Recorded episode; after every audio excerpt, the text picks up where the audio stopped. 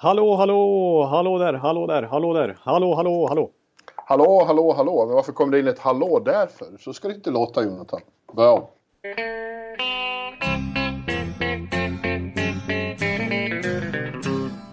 Hello out there, we're on the air. It's hockey night tonight. Tension grows, the whistle blows, and the puck goes down the ice.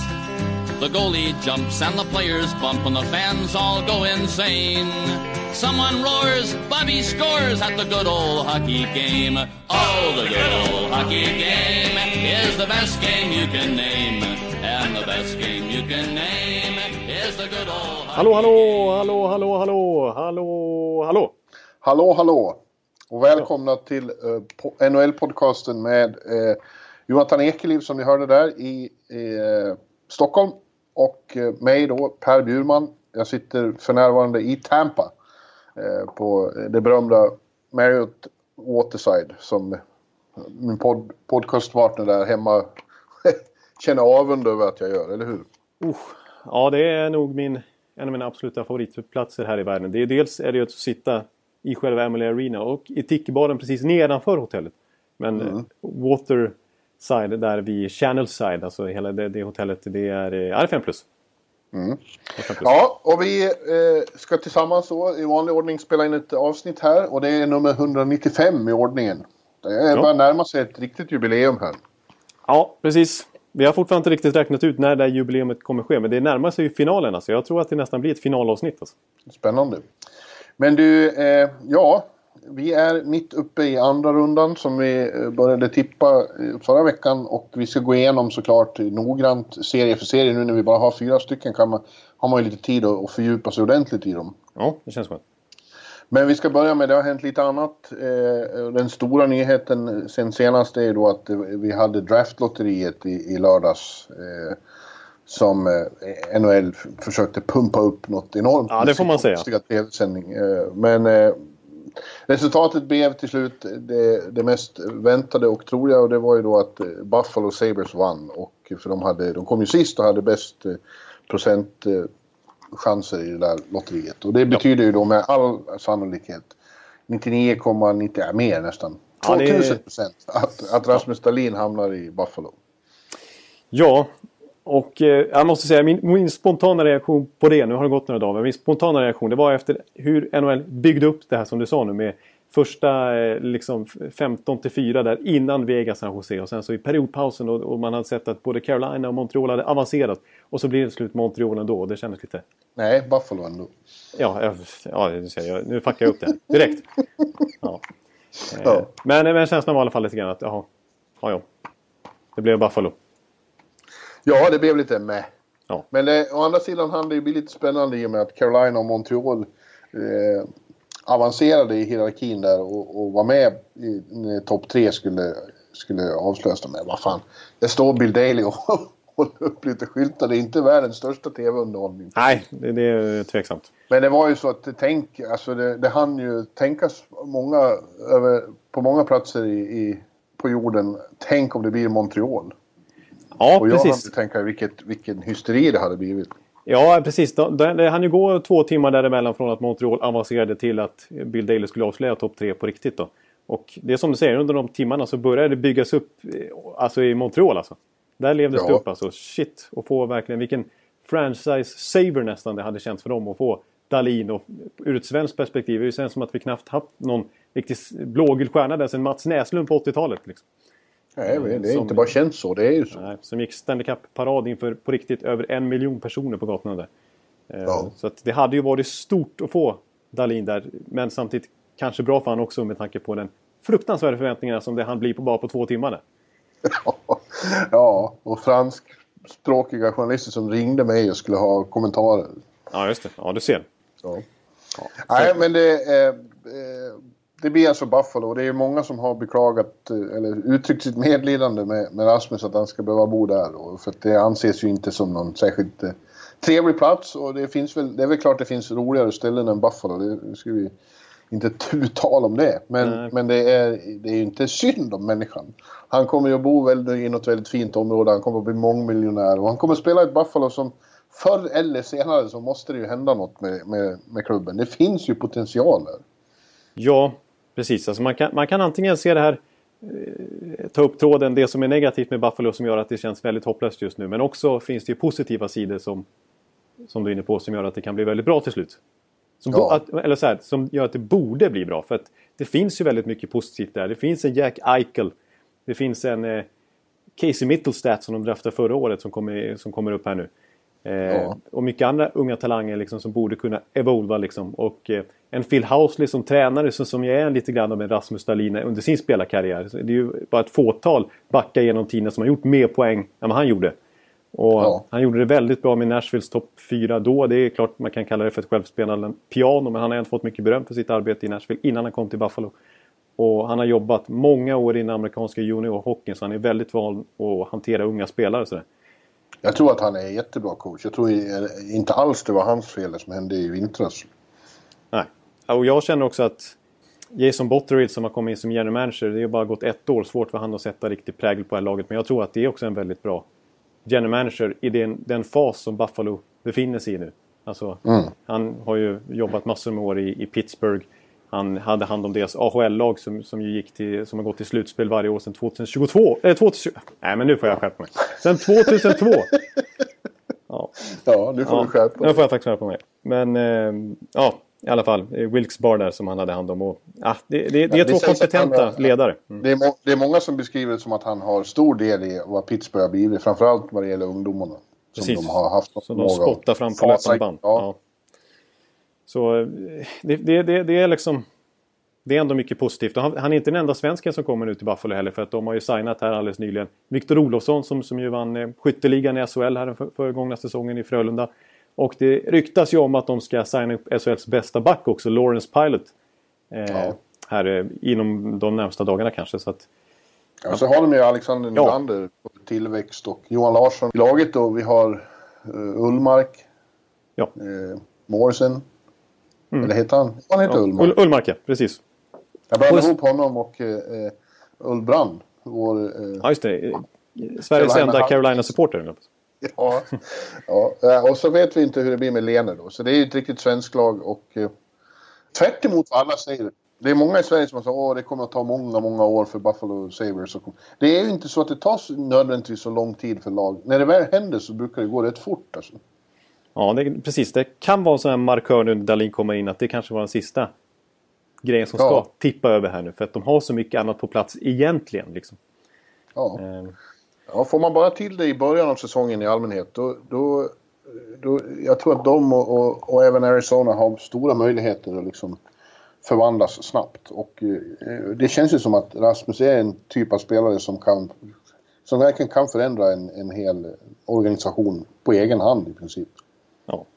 Nej, jag, ja, alltså jag, det tror jag också. Jag, ja, så, så pass stor talang är han. Det är bara att understryka som alla liksom alla säger. Jag tycker att det kanske är lite överdrivet det här snacket i, i Kanada om att han är han är, han är Niklas Lidström, Erik Karlsson och Viktor Hedman tillsammans ungefär. En superkombo av alla de tre ungefär. Men eh, så, Ja. de, de förväntningarna kan man inte ha på Rasmus Dahlin. Och det, det brukar vara lite tufft att bara kliva in som back i ligan och dominera direkt. Speciellt med han som fortfarande vill bygga upp sig lite mer och liksom sådär. Jag menar, visst, han har varit väldigt bra i seniorhockeyn hittills men han har ju inte varit dominant i seniorhockeyn hittills ens i Europa. Eh, därmed inte sagt att han kommer bli en franchiseback och förmodligen vinna några Norris- Norris Trophy under sin karriär. För så stor talang är han tveklös. Men ja, kanske inte att han kommer gå in och, och göra Buffalo till ett slutspelslag redan nästa säsong. Men, men det är inte långt... Alltså, det är ändå en jätteförstärkning. Just på backsidan också. Det var ju där det Det kan, fattades. ja, det kan hända. Vi får se. Och det sägs nu att de kanske, i och med att de har bärgat honom, de kanske tradar Ristolainen för något eh, ännu bättre.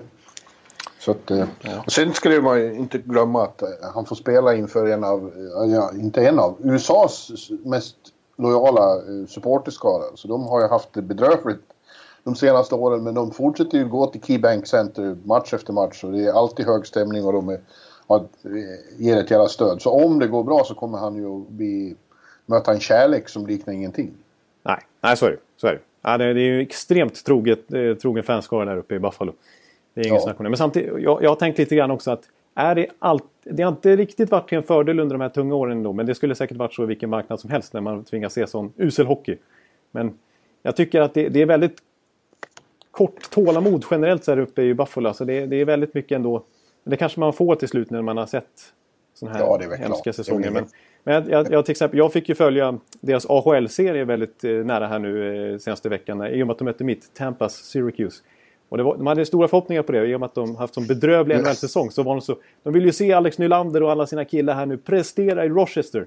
Och så åkte de ut med tre raka matcher, släppte in sex mål i alla matcher. Och det var kaos och kris och skit. Och Mike Carrington var ute och svingade och sa att det är disgrace och allt igen liksom. Så att, vad- Ja, jag tycker det roligaste med det här inlägget var att du sa, jag har ju, så, jag har ju fått följa dem nära. Som att det vore så självklart att man följer ett AHL-lag också. Ja, men det gör jag.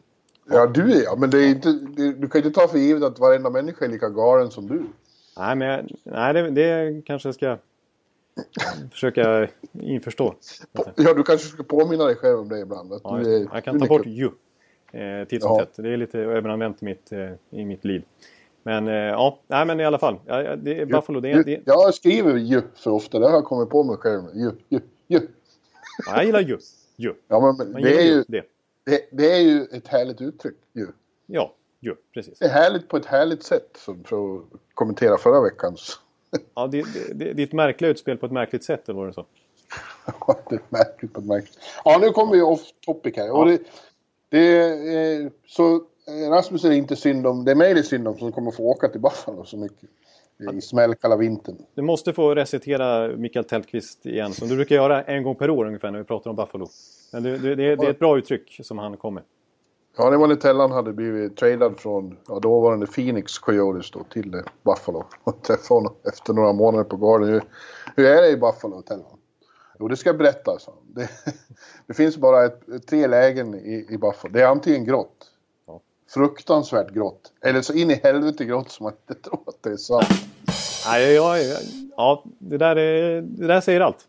Ja, ja, ja. ja men det kommer att bli bra där. Det- Det är en jävligt häftig arena, originell och alltid härlig stämning. Så det ska bli kul ändå. Ja, ja vi, vi, vi, när man har samlat ihop det lite grann här efter den spontana reaktionen så tycker jag ändå att det, det, känns, det ska ändå bli extremt spännande att följa Dalin här i Buffalo. Ja, ja då har vi lite andra saker som har hänt eh, innan vi går in på, som vi ska titta på innan vi går in på, på slutspelet. Och vi har eh, Lou Lamoriello, Old School Lou, eh, slutar som general manager i Toronto och blir istället någon slags eh, eh, senior advisor. Ja. Och det var i enlighet med det kontrakt han skrev för tre år sedan att det skulle bli det. Men jag, jag tror inte att han kommer att stanna kvar i den rollen. Han, han stannar inte kvar i den rollen i New Jersey och han tror inte han kommer att göra det nu heller. För han är ingen, han är ingen, han är chef eller så är han ingenting. Ja, det här känns inte som att han är beredd att degraderas liksom, till någon slags rådgivare. Utan han, det är han, han är ju the big boss. Han är ju liksom lite, det är lite mafiosostämpel på honom nästan. Ja, precis. Det är som att Tony Soprano plötsligt skulle vara någon slags rådgivare, konciliere istället för boss. Det går ju inte. Nej, det, det är faktiskt en bra parallell. Ja. Så att eh, eh, vi får se vad som händer. Antingen går han i pension helt och hållet eller så hittar han eh, någon... Larry Brooks spekulerar ju häromdagen att eh, Long Island Lou, som han skrev, att eh, Lamoriello skulle ta över Islanders. Ja, han har väl lite kopplingar dit liksom eh, i, i styrelsen där och med Gort Snow är han ju god vän med vad jag har förstått också. Men i så fall skulle han ju ta Gort Snows jobb. Ja, det men, eh, men det, de har, de har inte Islanders länge varit ute efter en sån här, eh, alltså en Brennan Shanahan-roll.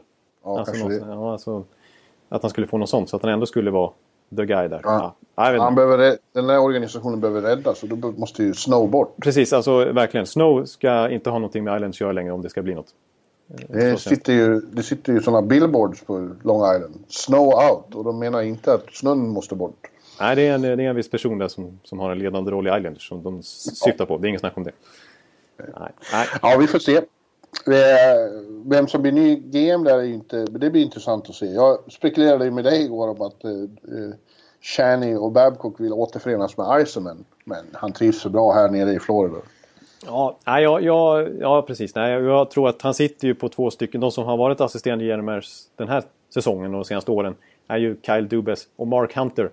Som båda är extremt eh, Ja, det är väl Dubas som blir det? eftertrak- eftertraktade från andra klubbar eh, sen, på senare tid också. Och det blir väl Dubas, trots att han bara är 31 år, men han är extremt respekterad och han har ju den här Analytics-bakgrunden men han har tydligen vad man förstått också smält in väldigt bra i styrelserummet där i, i Toronto också. Liksom. Alltså, han verkar vara extremt kompetent på alla sätt och vis. Eh, mm. Och nu tog man in Lamoriello för att liksom, ja, alltså en liten transition-period innan det skulle bli Dubas-eran i Toronto lite grann. Så det mesta pekar på att det blir han. Vem, vem som än kommer hit är någon som behöver lösa backfrågan. Så för nu är det, det är ju slutintrycket av den långa serien mot Boston. Som slutade med att de fick stryk i Game 7. Att det kommer aldrig att bli som de tror i Toronto om de inte skaffar en riktig elitback. Nej, jag håller med om det.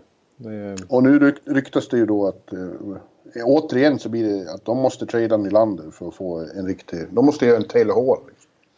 Ja. Men då måste de få ett bättre utbyte än vad Edmonton fick. Med all respekt för Adam Larsson så var det lite för lite för Taylor Hall. Ja, det kan man ju slå fast. Eh, ja, exakt. Nej, det är en spännande sommar för Toronto. Alltså. Nylander som i sin tur sitter på utgående kontrakt och ska ha, eh, kommer vilja förhandla ganska ordentligt där för att få en eh, bra lön. Mm. Så det är faktiskt en spännande sommar för vem det nu blir som blir GM där. Mycket viktiga beslut. Ja, ja men det är det väl överallt. Vi, ja, ja. Det var klart vem som kommer till Minnesota också.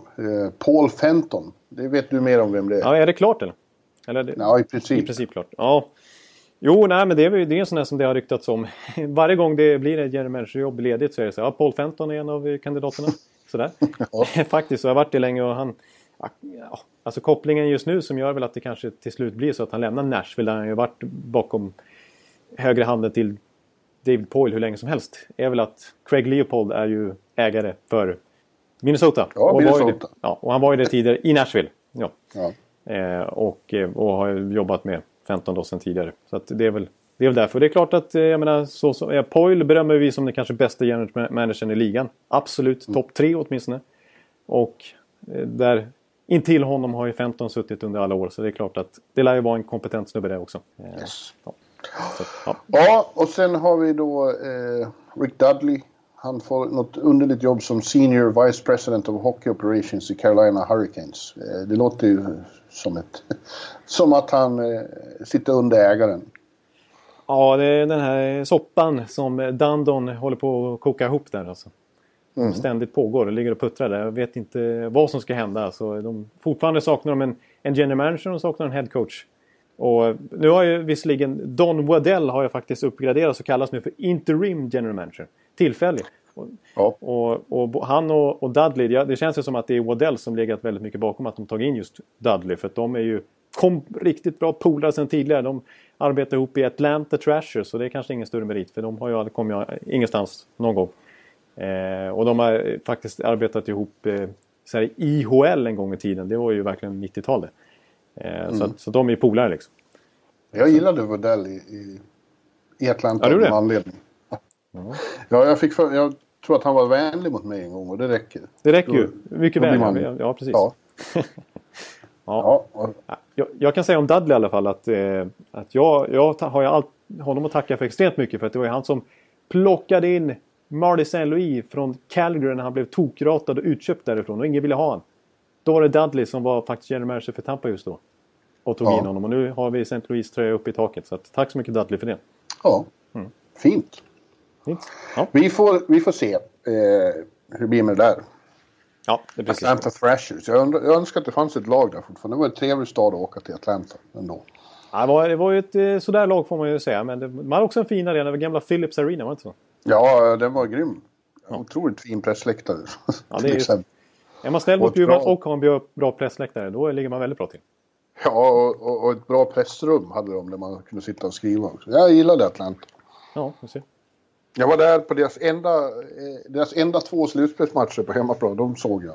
Det var, det var mot Rangers. Ja, just det. De, de åkte på dyngstryk och hade konstiga mål när pucken studsade via sargen och in och sånt där. Kommer ihåg. Ja. ja, men hörde du. Din krabat. Ja, jag är en krabat ja. Ja, det är ju det. Nej, nu ska vi titta på fyra slutspelsserier som rullar här i andra omgången. Och mm. det är ju, vi kan ju som mer övergripande eh, analys säga att det var jävligt spännande att eh, alla lag som hamnade i 1-0 läge, eller 1-0 underläge efter en match varav tre på hemmaplan. Allihop kvitterade, så det står 1-1 ja. i alla serier utom en som har hunnit till tredje omgången. Då. Och det indikerar ju att det kommer nog att bli en ganska lång och hård och jämn eh, andra runda här. Ja, precis. Man kan ju skönja att vissa lag känns som att de har kanske ett litet överläge ändå. Men det känns överlag som att det var extremt jämnt alltså. Det här kan ja. sluta hur som helst. I princip i alla fyra serier som vi ska diskutera nu. Ja. Det är tokjämnt. Ja, det är det. Och vi kan väl börja här ute som vanligt i öst då. Ja. Och eh, börja Atlantic, för det brukar ju bli så. Och då vi, ja. får vi Tampa gjort så alla vet att de ja, kan fortsätta lyssna sen när du har pratat klart. Ja. Eh, och ja, jag är som sagt i Tampa så jag såg ju då andra matchen här i, igår, måndag. Ja. Eh, när då som sagt Tampa utjämnade. Först åkte de på en, en riktig pärla med 6-2 i första matchen. Och eh, det var ju mycket snack om att jo, de spelade helt okej okay, men de saknade intensiteten som en slutspelsmatch kräver. De uppträdde mer som i en grundseriematch. Tampa. Ja, faktiskt. De var lite... Ja, precis, de hade glömt bort slutspelshockey lite grann efter att ha varit lediga en vecka liksom. De ja. kom inte in ja, med rätt inställning. In ja. Eh, medan Boston eh, var i, de kom direkt från en Game 7 och, och liksom spann vidare kändes det som. På den intensitet som de hade med sig därifrån. Ja, exakt. Och spela mycket smartare tyckte jag. Alltså Tampa var lite naiva på något vis också. Visst skapade mycket chanser så här och mötte en Tokarask som storspelade. Så att jag menar, det, matchen hade kunnat sluta på ett kanske annorlunda sätt. Men nej, 6-2 det är svårt att snacka bort. Det var Boston var klart bättre i den matchen. Ja, och effektiva som fan. Ja, precis. De var mördande. Mördande! Mördande! Ja. när, de fick, när de fick lägen. Ja. ja, men som sagt, sen hade då Tampa en eh, omtalad träning som var rena bootcamp eh, eh grejen ja. enligt rapporter här. Det skrattade Strolle åt efter matchen igår så det är media som överdriver. Men alltså, såklart. Ja, den, den Rosen som ju du brukar hänga med och som är en riktigt eh, veteran på pressläktarna. Eh, mm. Som, har varit, eh, som ju skriver för NHL.com eh, för alla, alla möjliga matcher och sådär. Han sa ju att eh, han har ju inte sett en intensivare träning som han kan minnas överhuvudtaget. Nej, nej, det ser du. Mm. Ja, men och det vart ju en helt annan... De satte en helt annan ton direkt igår. Ja, ja visst. Och ja, vann ju till slut med 4-2. Det var ju jämnt, men, men Tampa var mycket bättre. De, de, framförallt offensivt då. De tryckte på som fan och, och, och gjorde det Framförallt var det ju den här andra kedjan med Tyler Johnson och Braden Point och eh, din gamle vän Andrei Palat ja, som, som anförde dem kan vi väl säga. Ja, precis. Och då, det var de som kanske hade lite extra press på sig efter att ha blivit eh, uppätna. Eh, mm. bokstavligt talat nästan i första matchen mot världens bästa kedja. ja. Bergeron och Marchand och, och Pasternak som dominerade fullständigt. Gjorde 11 poäng i den matchen. Och Braden Point, han var minus 5 det var en katastrofmatch verkligen för den kedjan. Eh, men eh, Cooper var ju tydlig med liksom att nej, den här kedjan ska få chansen igen. Den har varit vår shutdown-kedja hela säsongen och de har varit grymma på det. De var grymma mot Hall i, i den serien här mot New Jersey. Och mm. vad händer? Ja, Braden Point gör... Han ligger bakom alla fyra mål i, i den här 4-2-segern nu och är grym. Och jag tycker jag, han var så där bra som Tyler Johnson kan vara när han är ettrig och intensiv han också. Och Andrei Palat som är ja, som i Tampa-kretsar brukar lyfta fram som vår liksom Selke Trophy-finalist ungefär. För att han är ju, mm. han är ju ruggigt bra på både tacklas och eh, med, med klubban att eh, minimera ytor och så. Ja, det var, det var ju imponerande. De vann ju faktiskt matchen i matchen mot den där fruktansvärt starka för, Bostons första kedja. Ja. Eh, den är ju snuskigt bra. Det gick inte att ta bort den helt. De, de låg ju bakom de Bostons... Ja, det var, de var inne på båda Bostons mål då. Men eh, eh, ja, det har blivit som, det har blivit liksom eh, den viktiga, viktiga matchen i matchen är den där mellan de två kedjorna. Medan just nu så ser man inte mycket av Tampas första kedja och framförallt ser man ingenting av av Steven Stamkos. Det måste vara något fel på honom. Han måste vara skadad. Han måste vara skadad och det kan han ju vara för att han, miss, han vilades i de tre sista grundseriematcherna för att han var skadad. Ja. Eh, och nu säger han ju liksom själva, eh, så kommenterar de ingenting naturligtvis, säger att det är inga konstigheter. Men ah, han är ju iskall och han var inte jättebra faktiskt i den här New Jersey-serien heller. Han gjorde några powerplay-poäng liksom. Men, men det var ju länge sedan han gjorde mål du. Ja visst, och han, har, alltså, han har gjort ett mål i slutspelet men, men eh, han har bara gjort, det, det, är det enda målet han har gjort sedan typ början av mars. Ja. Eh, så han var iskall i slutet av grundserien också. Eh, och, och, generellt sett får jag erkänna i slutspel alltså, det är, det är ingen... Han har det tufft. Eh, menar, hans, hans snitt i grundserien under karriären är ju över 0,5 vilket är så här superbra. Det är Ovechkin-klass nästan. Det är, det är liksom generational eh, talent eh. Mm. Men i slutspel, de gånger Tampa tagit sig dit, han har ändå varit med i 5-6, 4-5-6 slutspel med Tampa. Och då snittar han 0,28. Högst, eh, alltså inte ens jämförbart med hans grundseriesnitt. Eh, så, och, och, jag tror att det beror på just det här som du brukar snacka på, det här med att ytorna försvinner. Alltså han är ja. ju, Stamkos är ju bra när han får komma med sin enorma fart och skjuta. Och han är otroligt bra när han får stå stilla i kontoret i powerplay. Men just i slutspel så är det ju den typen av moment som minimeras.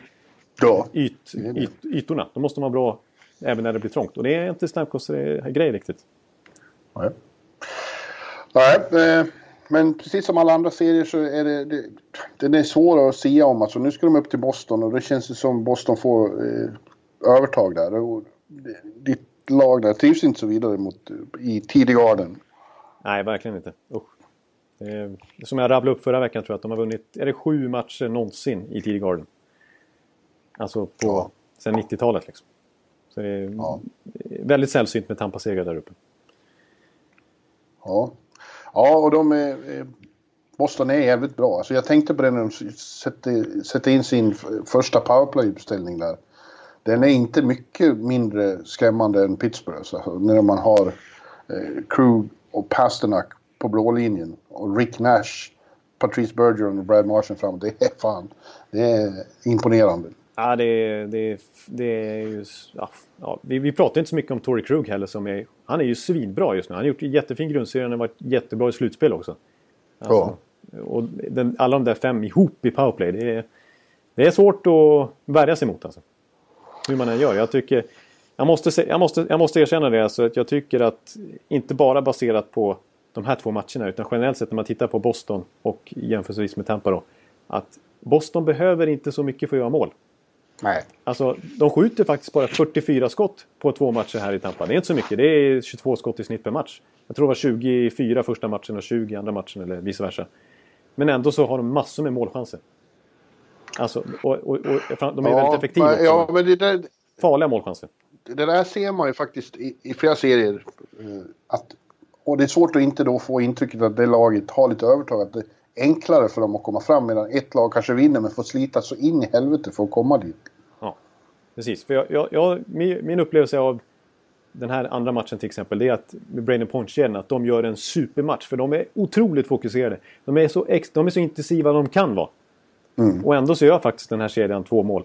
Även om de själva gör mål och ligger bakom att det blir seger. Men alltså trots att de gör en helgjuten match så blir det ändå två mål från den här världens bästa serien. Liksom. Ja. Så de, alltså, det går inte att slappna av ett enda byte mot dem nästan.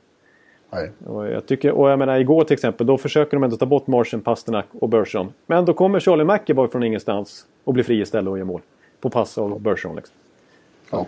Ja, de är, det är svårt. De är ruskigt bra Boston. Ja, och de har bra eh, komplement också. Jag var faktiskt igår då, eh, första kvällen som jag riktigt var ute och, och hade en night off. Och det ska oh. man ju ha här i Tampa. Ja. Eh, så att det var i Tiki-baren och sen på Hattricks. Ja, den superklassiska sportbaren är, som ligger lite längre upp mot downtown där. Ja, där såg vi William Karlsson smacka in sitt mål.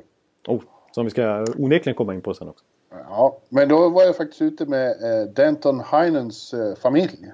Pappa Oj. och bror var med och de var jävligt trevliga att prata med. Eh, och eh, ja, vad jag nu skulle ha sagt om det, det var bara för att få nämna det som jag nämnde. Ja, det tycker jag ska få nämna.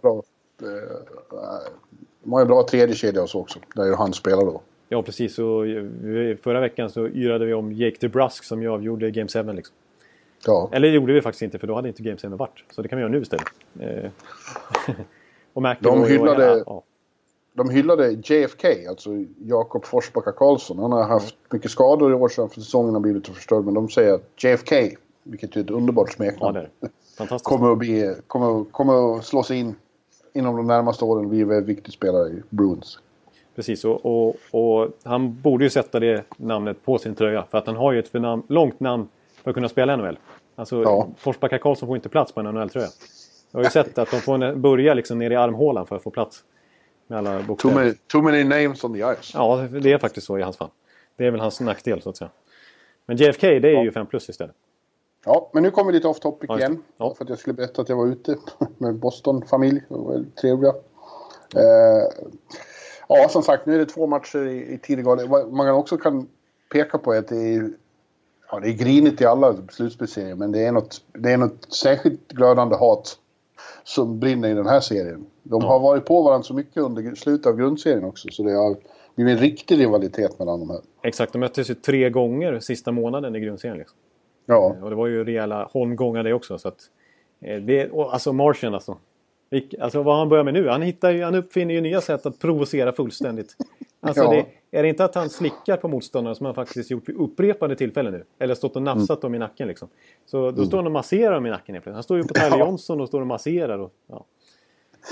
ja jag skulle vilja se dig under en match. Hur mycket svär du över Martian? Ja, det, det, då blir det en sån här explicit stämpel på den här podden igen. Som jag ska försöka hålla mig undan ifrån. För att jag, så, så uttrycker jag mig om Martian. Alltså det, ja, och han, igår till exempel, han bet ju sig loss från eh, linjedomaren. Bet i armen så att han kom loss liksom. Ja, Ja. det är ju en... Det är ju en eh, ja, vad ska man säga egentligen? Du säger allvarligare saker än asch vad tarvlig han är.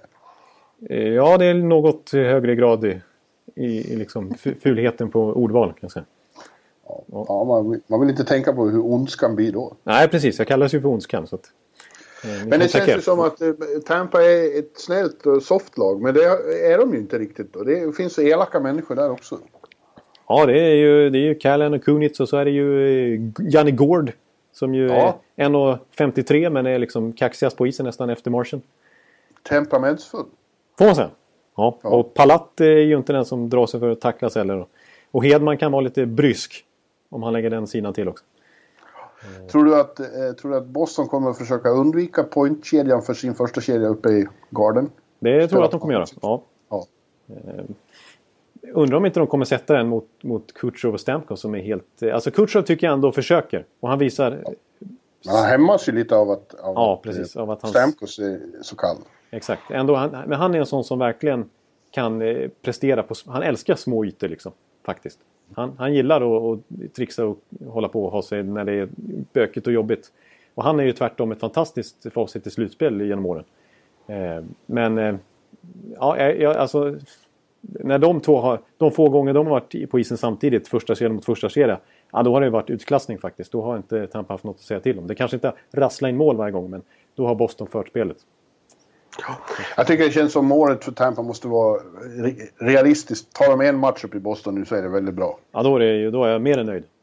Ja. Eh, Så bra är detta Boston-lag. Alltså, de, är, de är nog min favorit trots allt av de här två lagen i, till att vinna, vinna till slut. Tyvärr. Det, Ja, så ja, ja, så känner jag också. De, de har lite mer pondus och tyngd och, och, på något vis.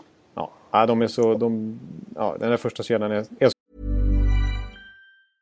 Quality sleep is essential for boosting energy, recovery, and well being. So, take your sleep to the next level with Sleep Number. With a Sleep Number smart bed, you can individualize your comfort level and enjoy a better sleep night after night. JD Power ranks Sleep Number number 1 in customer satisfaction with mattresses purchased in-store. And now the Queen Sleep Number C4 smart bed is only $1,599, a saving of $300 only for a limited time.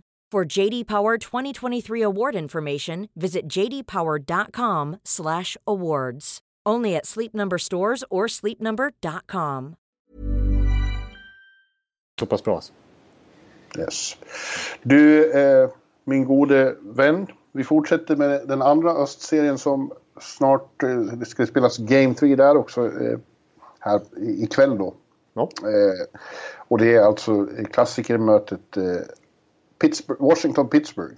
Och även där står det 1-1. Eh, Pittsburgh vann första matchen på ett väldigt typiskt sätt genom att göra några snabba mål i tredje perioden som avgjorde. Men eh, i andra matchen, det var mycket kontroversiellt som hände. Där slog eh, Capitals tillbaka och vann med 4-1 till slut.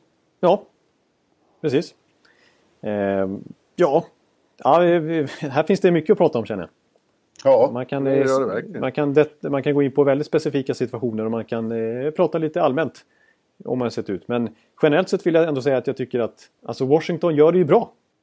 Jag tycker, Ja. de, har, jag tycker de har ju varit... Eh, Vänta, jag har varit lite... Jag har varit lite eh, eh, som du märkte kom jag av med här. Men det är för att det kom ett mail precis från NHL om eh, akkreditering till Stanley Cup-finalen, Awards och Draft. Det måste jag ju skicka vidare till vår vän Flash, vår... Administrativa chef. ja, det är han som, som fixar sånt. Ja, du, Men du, i, idag är ni ju lediga, det är första maj, eller hur?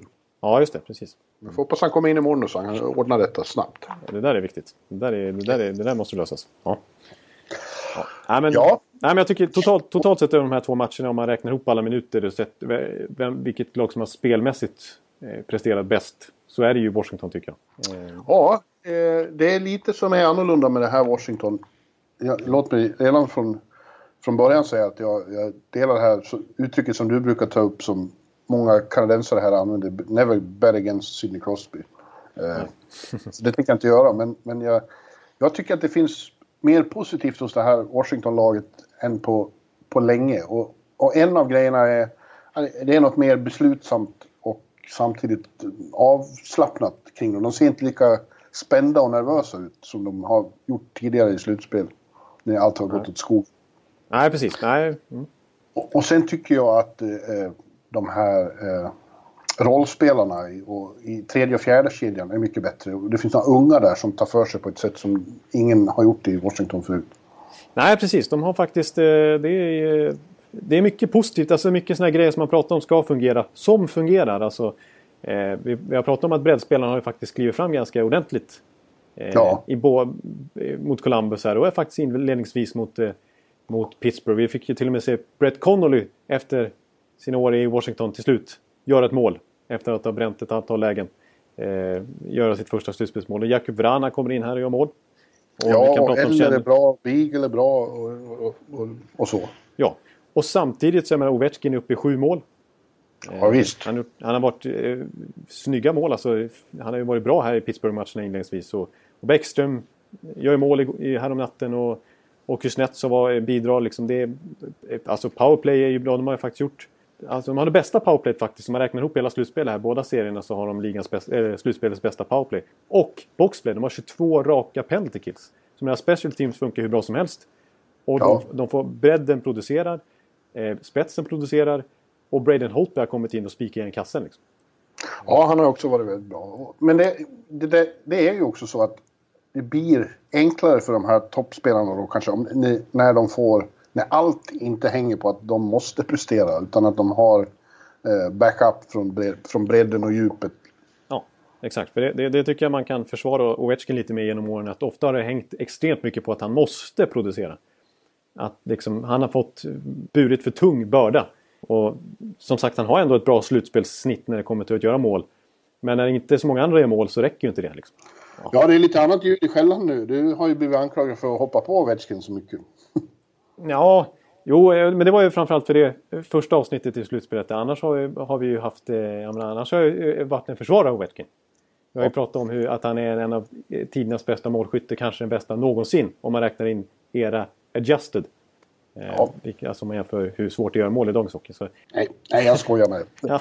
Men eh, ja, så det, eh, det känns eh, positivt. Men så, de har en motståndare också, vi ska inte glömma det. och eh, Pittsburgh har inte spelat på topp i den här eh, serien. Men det är grejen med dem, och jag tjatar ju jämt om det här, är att det inte behövs heller. De, eh, de har förmågan att vinna i slutspel. Och det är det det går ut på, inte att spela bra. De är experter på det. Liksom. det räcker, som i första matchen räckte det med några minuter i tredje perioden för de skulle vända 2-0 till 3-2. ja. Exakt. Eh. Det var en sån här typisk när... Som vi pratade om faktiskt i, i vår preview inför serien. Alltså att det säger boom, boom, boom och så är Pittsburgh har vänt ett eh, hopplöst underläge. Liksom. Ja. Och få, oftast orkest, orkestrerat av Crosby. Och det var det ju i det här fallet också. ja, och det var ju inte långt ifrån att de höll på att ställa till med samma sak igen då. Eh, Nej. De, gjorde, de låg under med 3-0. Reducerade Så i tredje perioden. Det väldigt kontroversiella då när Hörnqvist nog egentligen gjorde ett mål. Men det gick inte med 100% säkerhet att se på, på kameror att pucken var över mållinjen. Fast jag tyckte att man kunde se det. Ja, men jag tycker det är intressant där. För det har ju kommit fram lite bilder på alltså, hur det kan vara en synvilla. Exakt motsvarande situation. När man faktiskt eh, ser det från direkt ovanifrån vinkel så, så är den faktiskt inte över mållinjen Fast det, är från den vinkeln som vi såg det ifrån så ser det ut som det. Det är någon konstig synvilla grej. Så Ja. det, jag, är inte, jag är faktiskt inte, efter att ha sett eh, de eh, liksom, illustrationerna så är jag faktiskt inte helt säker längre på att det var mål. Eh, så jag tycker, ja, på det viset kanske ja. man rätt. Ja. Hur som helst, det, jag tror det var väldigt extremt viktigt för Washington då att för, för som, efter första matchen tänkte man, "Jaha, det är som vanligt, Pittsburgh behöver inte så mycket och Washington kan inte hålla ledningen. Nej. Eh, men i, i andra matchen då kunde de verkligen det till slut. Eh, och vann med 4-1. Det var ju, det tror jag betyder enormt mycket för självförtroendet och för liksom självkänslan att vi kan det här ändå. Ja, att det inte var all over again. För faktiskt, vi har pratat om att de känns stabilare nu i Washington i år. Men faktum är att alla tre förluster i det här slutspelet, de två mot Columbus och den första här mot Pittsburgh, så har de haft tvåmålsledningar i de matcherna. Och rasat upp och förlorat. Så Ja. det, det sitter ju ändå kvar lite i deras... Ja. ja, men just därför så tror jag det var så viktigt med, med att de fick behålla den ledningen de hade där. Ja, precis. Och ändå mm, reda ut det till slut på ett ganska övertygande sätt. Ja. Men eh, ja, Pittsburgh, Pittsburgh nu, nu spelar de ju utan Hagelin och utan Malkin och nu kanske de fick Domelin skadad också. Vi får se om han kan spela mer. Ja, jag såg ett positivt för honom att han har tränat nu inför den här matchen som kommer i Game 3 i alla fall. Att, och det gjorde ju Malkin och Hagelin också. Ja, Så de är på väg tillbaks. ja. och eh, särskilt framförallt Malkin då såklart. Ja. Det är ju ett, ett vapen eh, Onekligen. som är svårt att värja sig mot. Men eh, ja, eh, ska Washington någonsin ta sig förbi det här hindret i andra rundan så är det kanske i år då. Vad säger vi igen? Ja, jag, hör, jag tycker jag hör många av kollegorna här som säger att Washington kommer att ordna det i år. Eh, det, jag, törs aldrig, jag törs inte säga så. Jag, jag, som sagt, jag bettar inte mot den ultimata vinnaren.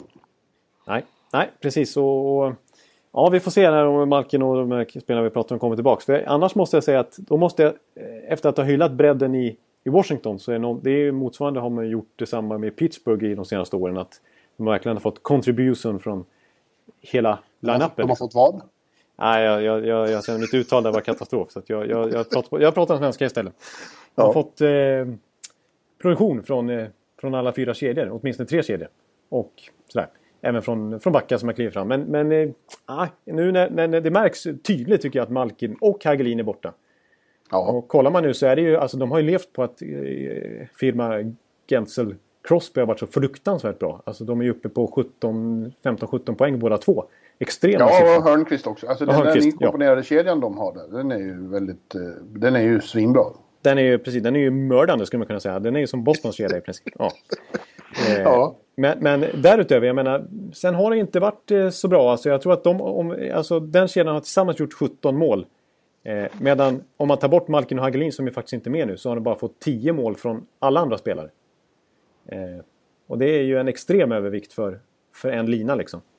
Eh, och ja, jag menar en, en Phil Kessel står kvar på ett mål till exempel.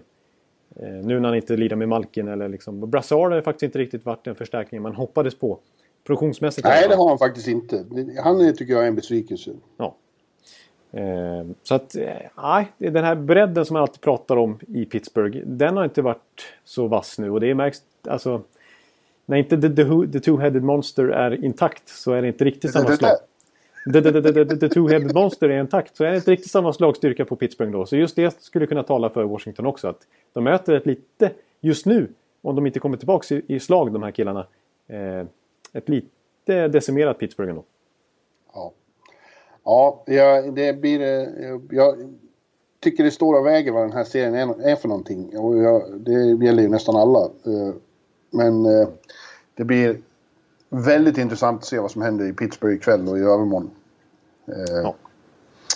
Ja, ja.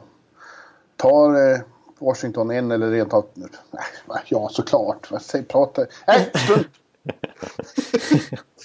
Jag säger ingenting förrän de är spelade. Nej, det känns helt eh, öppet eh, det här. Eller helt öppet gör det inte, men det... Jo. Ja, det är helt öppet, precis. Men samtidigt så, så ligger det liksom och pyr lite i bakgrunden här med, med det där gamla mantrat som du just drog upp med Crosby och så. Ja. Men ja, nej, det, det... Washington är som sagt bra och de känns stabilare i år ändå. De känns ändå... Ja, det känns... Det är någonting med Washington ändå som gör att man har lite större tilltro till dem på något vis. Ja, det gör man. Har man. Ja, Du, eh, då eh, tar vi oss västerut då. Eh, och där har vi, tycker jag, den bästa serien av dem alla.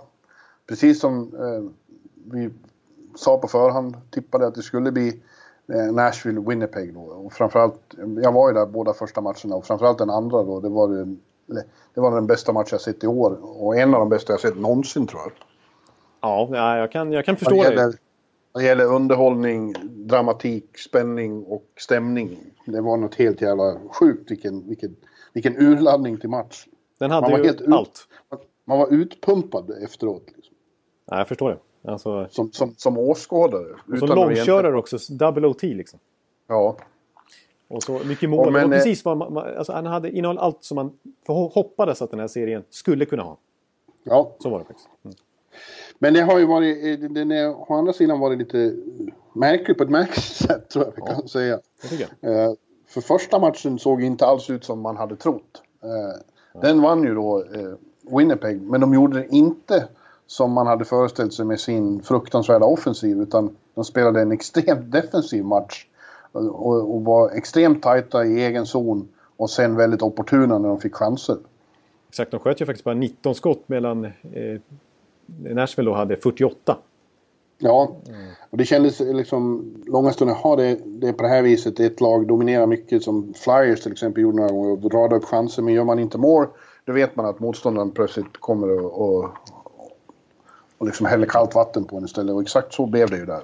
Ja, exakt. Och man får ju, alltså jag, jag, tycker, om man räknar in den matchen som kanske tydligt exempel i Winnipeg-fallet, men även andra matchen lite grann, eller båda, ja, totalt sett i den här serien hittills, så tycker jag att, jag håller med mig själv lite grann från vad jag sa förra veckan. Ja. att att, att det, det, känns som att, alltså Nashville är lite en maskin som bara maler och maler och maler, som har en, en fantastisk bredd och en eh, hög högsta nivå. Eller vad ska jag säga, en hög lägsta nivå. Mm. Eh, och, och ja, det blev tvärtom. Då. Men man märkte liksom i, ju längre matchen led här i Game 2 när det faktiskt blev förlängning så orkar de fortfarande hålla uppe det här intensiva tempot. Liksom. Ja. de tog ju verkligen tag i taktpinnen, tycker jag i alla fall, i, i förlängningen också. Eh, ja, du såg efter, efter 15 minuter i förlängning så här, då började Winnipeg krokna lite. Precis, det, jag, jag tycker att Nashville är lite en maskin. Liksom. Eh, medan, medan Winnipeg då, de, alltså, plocka ut de bästa forwardsarna med de här två lagen emellan så blir väldigt många Winnipeg-forward i topp. Alltså ja. de har sån fantastisk spets. Eh, ja. Så att, så att de kan ju vara opportuna liksom. De behöver inte så mycket lägen och ändå göra mål. Lite så här Boston-aktigt. Att, att, att, de är extremt... Eh, alltså vilka mål Scheifele liksom. Ja. Vilken, vilket skott han har. Och då ja, kan vi rabbla upp Line och så vidare också. Det, det... Ja, jag tycker det är så här, precis som du säger, Nashville är lite maskin, men de, de, de har med den här sprittande energin och, och det känns som de liksom kör hårt som fan hela tiden. Å andra sidan känns det som Winnipeg har, eh, behöver, som vi sa om första serien, att de behöver inte anstränga sig lika mycket för att komma fram eh, i farliga lägen. De, de, har lättare att komma in i zon tycker jag det ser ut som när de väl eh, kommer ditåt. Ja. Och de har något slags lugn och pondus eh, som kontra, kontrasterar rätt eh, rejält mot Nashvilles mer så här vilda eh, energispel med Arvidsson i spetsen. Liksom. Precis, båda lagen tycker jag har liksom utstrålat självförtroende men på olika sätt. Ja, verkligen. Eh, faktiskt.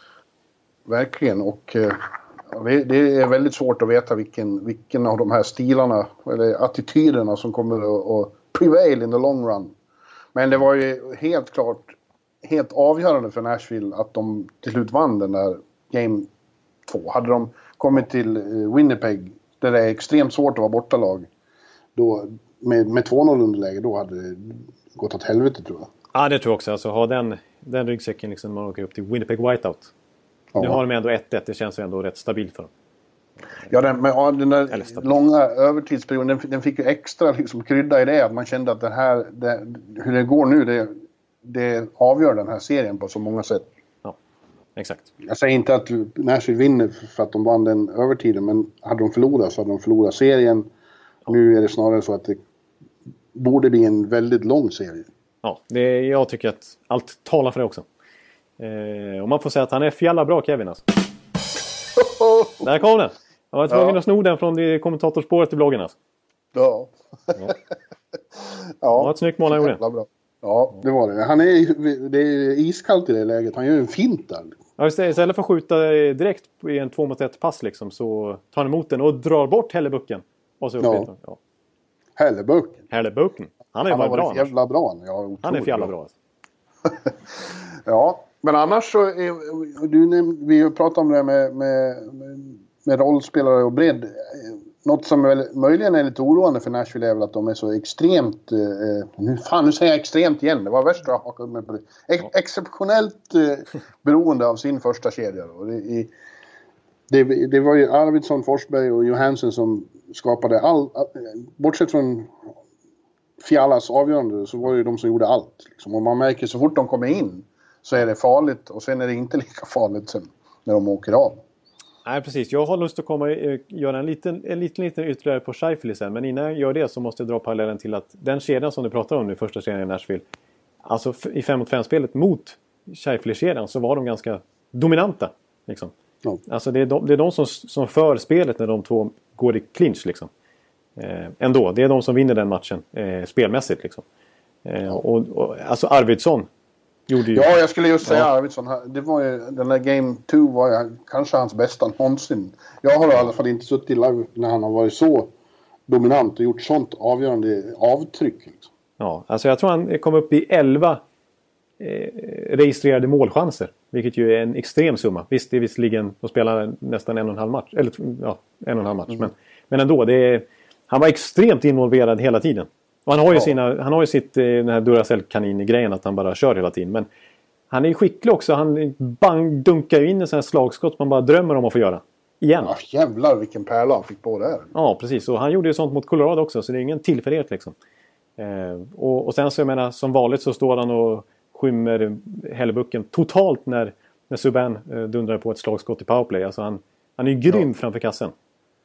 Ja, och det, det är också intressant så att eh, Winnipeg går ju efter honom. Han har ju hamnat i, i rätt så brutal, brutala närkamper med, med Big Buff. Som, ja. Det är ju viss eh, orättvis styrkeförhållanden. Det, det är inte samma viktklass så att säga. Nej. Så, och de försöker köra över eh, hackspetten men, men det verkar inte bekomma honom. Han bara flinar ju och ruskar av sig och fortsätter på samma sätt. Ja, det är osannolik karaktär på, på potatisodlarens son där alltså. Ja, ja vilken favorit. Och de älskar honom i Nashville. Det är ju Harvey, Harvey, Harvey. Ja, precis. Och... Jag, jag, jag, har ju reagerat på att det är lite kul att Arvidsson, det blev först Arvy. Och nu, nej, ofta har jag sett att beatwriterna de bara skriver RV istället. Arvy. Ja. Precis. Jag har förstått att RV betyder husbil. Ja, precis. Eh, han är Recreational som, vehicle.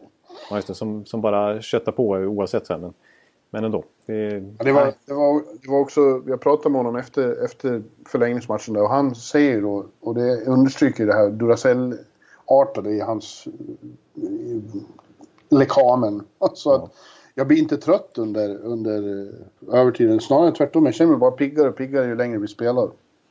Ja, det är ju en osannolik förmåga. Det gjorde inte Buff och kompani. Nej, de gick lite på knäna till slut. Som, som Men det är Scheifele som du sa. Vilken, vilken, vilken hockeyspelare. Ja, precis. Det är faktiskt han som, eh, som leder skytteligan här på åtta mål. Eh, han gjorde två mål i Game 2 och han gjorde två mål i, i Game 1. Eh, han gjorde två mål här i slutet mot Minnesota också. Han öser ju in kassa. Ja. Och, ja, ja, alltså... Ja, jag tycker lite så här, om man stannar upp lite på honom så måste jag bara säga att det är, det är en intressant karriär. För att det här är ju en... Det är lite av en en träningsprodukt, Scheifele. Jag, ja. var tvungen att läsa ett, ett, dokument, ett gammalt dokument som har något år på nacken och som Sportsnet gjorde. Eh, lång, långläsning med honom som, som bara hade rubriken Eat Sleep Hockey. Han är, han är en sån här som sen barnsben kollat hur mycket som... Alltså han är, så här, han är liksom, han är större nörd än vad jag är. Och så har han framförallt ja, talang också. ska vi inte överdriva. ja, men han, han kollar extremt mycket på NHL. Han är liksom, och han är liksom extremt into liksom detaljer. Och, och har tränat hur mycket som helst. Tränat långt in på nätterna liksom.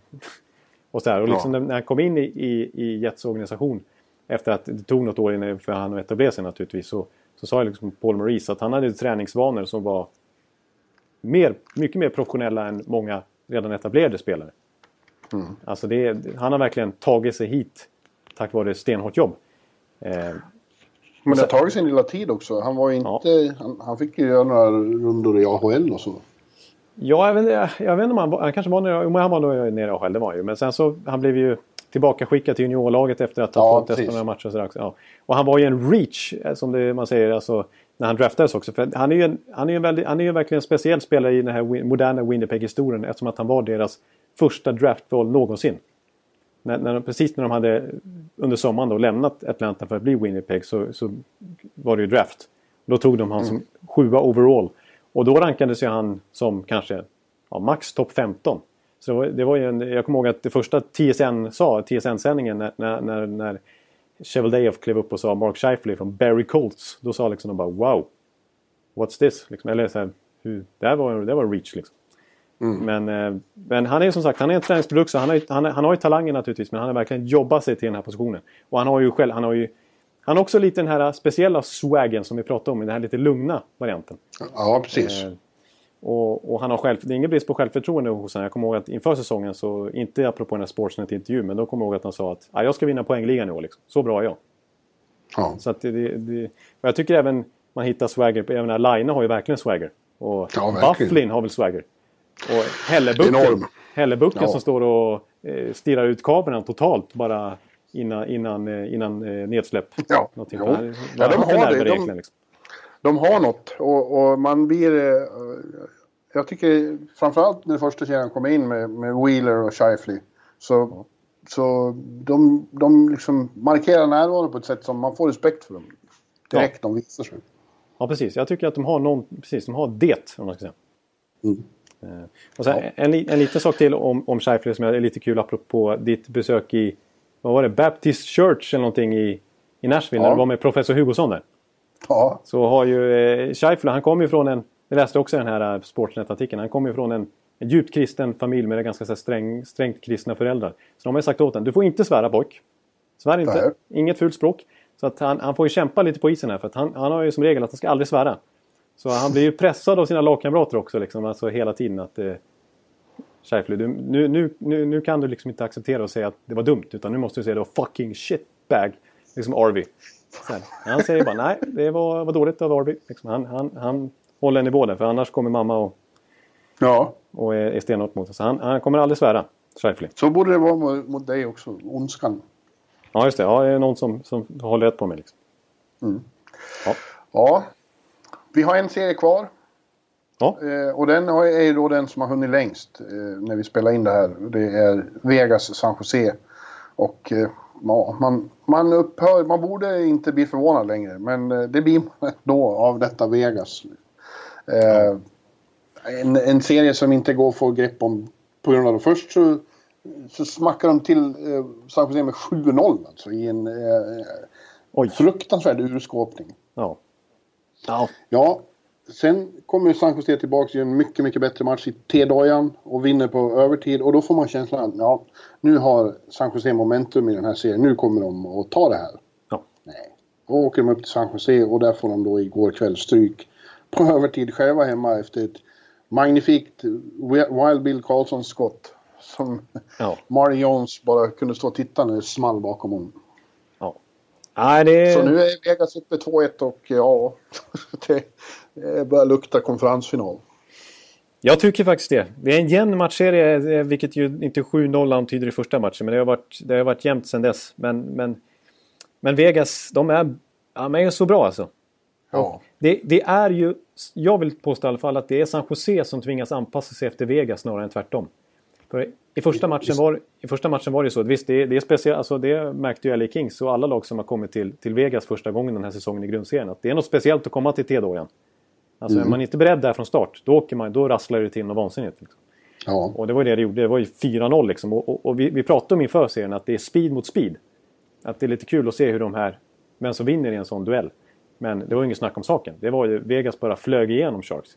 Ja, då såg de väldigt långsamma ut, San Jose. Exakt. Så, sen dess så har de ju prioriterat att liksom klogga igen mittzonen lite grann. Och, alltså, mm. och deras liksom underliggande siffror i de här två senaste matcherna tyder ju verkligen på att de har gjort det jobbet och försökt eh, slöa ner Vegas lite grann. Men det tyder ju ändå på att, att de har fått göra en taktisk förändring. För det spel som de stod för mot Anaheim Ducks, det var ju lite det som Vegas nu själva står mot San Jose, så att säga. Ja, ja det, det, är ju inte bara det att Vegas kommer, det har vi varit inne på några gånger. Det är inte bara att det går fort när de vänder och kommer i, i två mot en-lägen och så, eller vi liksom vänder spelet överhuvudtaget. De är så, det är, allting är så kvickt i deras agerande. De har en ja. fruktansvärt ettrig snabb forechecking och när de liksom anfaller så är det så jävla snabbt i passningarna också. Och i powerplay till exempel. Det är omöjligt att hänga med.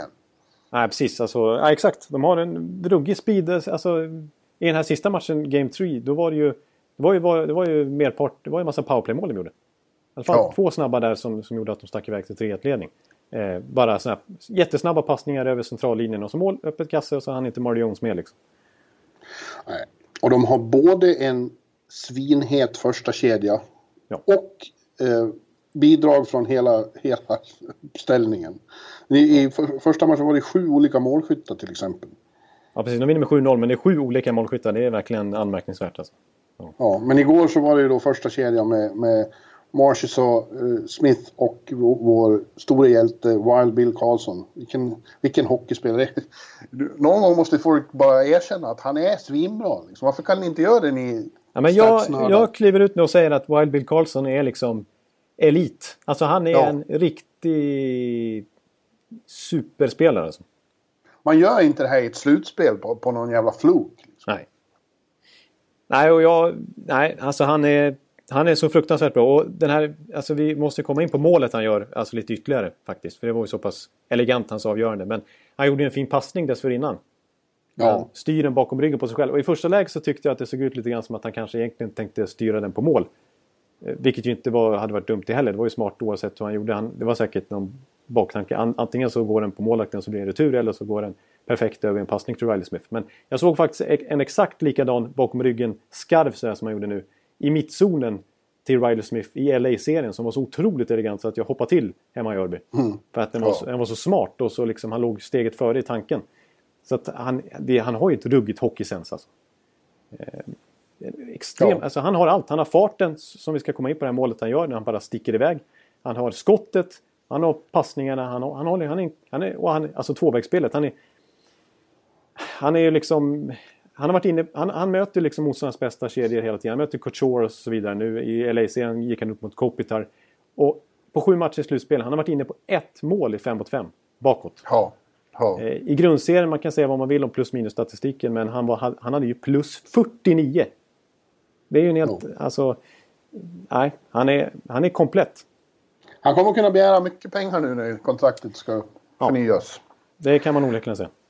Ja, de kan peka på att ja, men han kommer inte ha sån skottprocent. Nej, han kanske inte kommer göra 43 mål, men han kommer ju vara en 30-målsskytt. Det är jag helt övertygad om. Ja, alltså titta på eh, målen han gör. Det är inga liksom turmål eh, han vevar Nej. upp gång efter gång. Utan bara, se bara på det här avgörandet. Han åker in och snärtar upp den i krysset. Ja. Ja, och så jävla bra defensivt. Det som eh, Tårtan älskade så mycket med honom. Ja, precis. För han var ju han var älskad av Tårtan som tredje center för han fattar ju inte att han är grym offensivt också. Så han är verkligen utbildad i det defensiva spelet i, i sin tidigare NHL-karriär så att säga. Ja, ja, ja, I'm in awe, som de säger här. Ja. Jag tror jag faktiskt lägger in John Forslands kommentering här av det här målet. För jag tyckte, det, det är ändå något speciellt med en arena som är upp, liksom, så uppeldad som i en overtime och så, så gör bortalaget mål. Ja. Och liksom hur, hur tyst det blir. Så jag, jag lägger in den. William Carlson has room, he's in! He scores! William Carlson wins this one in overtime! Ja. Ja, du. Och när vi gör det här om en vecka då tror jag att eh, eh vi fortfarande pratar om alla serierna. Det kan mycket väl vara så att alla går till Game 7. Om nu inte Vegas gör det här ännu fortare då. Men, men eh, om, om San Jose kvitterar i nästa match då, då tror jag vi kan prata om att det är, blir sju matcher nästan överallt. Ja, det, det, det känns nästan som det troligaste just nu. Faktiskt. Det är så pass jämnt överlag och det är alla... Jag tycker alla lag har verkligen så mycket fördelar. Att man kan ja, det... rabbla upp och som, man kan ta, som talar för dem i respektive serie. Liksom. Det är åtta jävligt bra lag nu kan, tycker jag vi kan slå fast. Ja. Precis, man kan, man kan snacka om att det är tråkigt att ettan och tvåan möts där i Winnipeg och, och Nashville. Men hur det än går, vilka lag som än går vidare, så har vi fantastiska serier i konferensfinalen också. Alltså det, är, ja. det är superlag som verkligen förtjänar sina platser. Så att, ja. For sure. Ja, hörru du. Ja, Din gamle krabat. ja. Eh, det var väl det. Ja, jag tycker veckan. att, att vi, vi stänger igen butiken där helt enkelt. Och fick slå fast att det är fantastisk hockey vi, vi får se här. Ja, Så eh, vi, vi får väl se vad som har hänt eh, till nästa vecka helt enkelt. det får vi verkligen. Det vi vet ju ingenting. Det är ju som jag var inne på häromsistens. Det är ett blankt papper varje gång. Och det är så jävla fantastiskt att det är så. Det är därför det är så fascinerande. Ja, precis. Nej, oavsett vad vi sitter och spekulerar i och vilka argument vi kommer med i en timmes podd här så, så behöver inte det betyda någonting när det väl blir match. Det, är, Nej. Det händer ju så mycket som, man, ja, som inte går att förklara. Liksom. Exaktamente. Nej, men då, då, då, då, då hörs vi om en vecka. Det gör vi. Höj, höj! Hej! Hallå, hallå, hallå. Hallå, hallå, hallå. Alex Chiazot, Joe Luis Arena och Esposito. Esposito. Uttalsproblem, men vi tjötar ändå. Och alla kan vara lugna, inspelningsknappen är på. Bjuder Hanna Kohl, han är grym i sin roll. Från Kållesoffan har han fullständig kontroll på det som händer och sker. Det blir ju allt fler som rattar Arenas blogg. Och lyssna på hans podd. One, two, three, speed, so Hallå, hallå, hallå. One, two, three, speed, so Hallå, hallå, hallå. Ekeliv, som är ung och har driv. Verkar stor och stark och känns allmänt massiv. Han hejar på Tampa och älskar Hedman. Sjunger som Sinatra. Ja, och där ser man. Nu är det dags för refräng. Dags för magi, Victor Norén. Du är ett geni. Så stand up at home and remove your hats. Höj volym, för nu är det plats. One, two, three, speed, so Hallå, hallå, hallå. One, two, three, speed, so Hallå, hallå, hallå. One, two, three, speed, so Hallå, hallå, hallå. One, two, three, speed, so Hallå, hallå, hallå. Det er utroligt længe siden mor, der samtidig trods har råd. Hallå, hallå, hallå. Det er utroligt længe siden mor, der samtidig trods har råd.